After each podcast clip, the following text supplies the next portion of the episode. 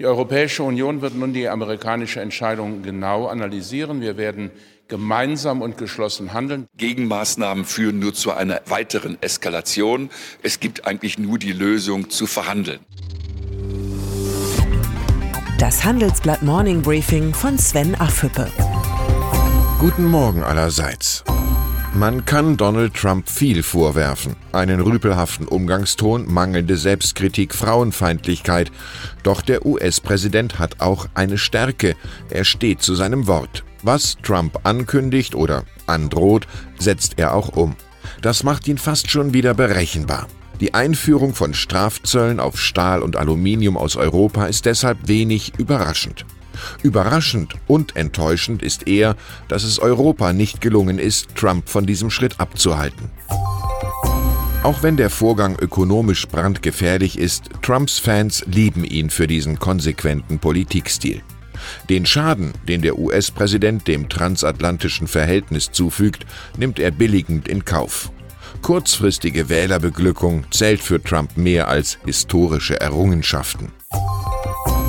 Wirtschaftsminister Altmaier empfiehlt, in dieser angespannten Situation einen kühlen Kopf zu bewahren. Zu dieser Strategie sollte mindestens gehören, dass die bereits beschlossenen Strafzölle der EU gegen Amerika nicht scharf geschaltet werden. Stattdessen sollten ein paar wirklich verhandlungsbegabte Politiker neue Verhandlungen über faire Handelsbedingungen mit der Trump-Administration wagen.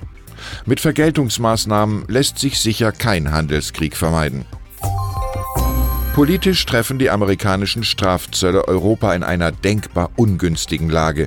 Das Euroland Italien taumelt mal wieder am Rande einer Staatskrise. Zwar wollen die Populisten von Lega und Fünf-Sterne-Bewegung eine neue Regierung bilden, doch damit fangen die Probleme erst an. Trotz vieler Streitthemen eint die Parteien die Lust am ungebremsten Schuldenmachen. Die Defizitgrenzen der Eurozone gelten als unsinniges Korsett, das aufgeschnürt oder am besten abgeschafft gehört. Das Land, das nach Griechenland die höchste Schuldenquote unter den Euro-Ländern aufweist, droht so zum Sprengsatz für die Währungsunion zu werden. Das Dramatische, um den Eurogau, das Auseinanderbrechen der Währungsunion zu verhindern, ist Europa allzu leicht von der neuen italienischen Regierung erpressbar. Merkel, Macron und Co. müssen damit rechnen, dass Forderungen nach milliardenschweren Schuldenerleichterungen für Italien wieder auf den Tisch kommen. Die Hilfspakete für Griechenland könnten im Vergleich dazu Peanuts gewesen sein. Und selbst wenn dieser Worst Case mit Italien nicht eintreten sollte, Europa wird über lange Zeit mit sich selbst beschäftigt sein.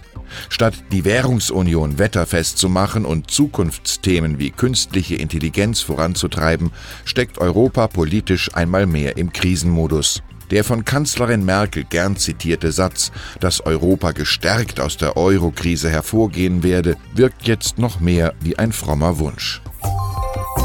Es gibt aber auch gute Nachrichten, und zwar von der Deutschen Bahn. Wie meine Kollegen Dieter Fockenbrock und Daniel Del Haas exklusiv erfahren haben, will die Bahn fast eine Milliarde Euro für neue Züge ausgeben. Darunter sind 18 ICEs der vierten Generation und 50 zusätzliche Waggons.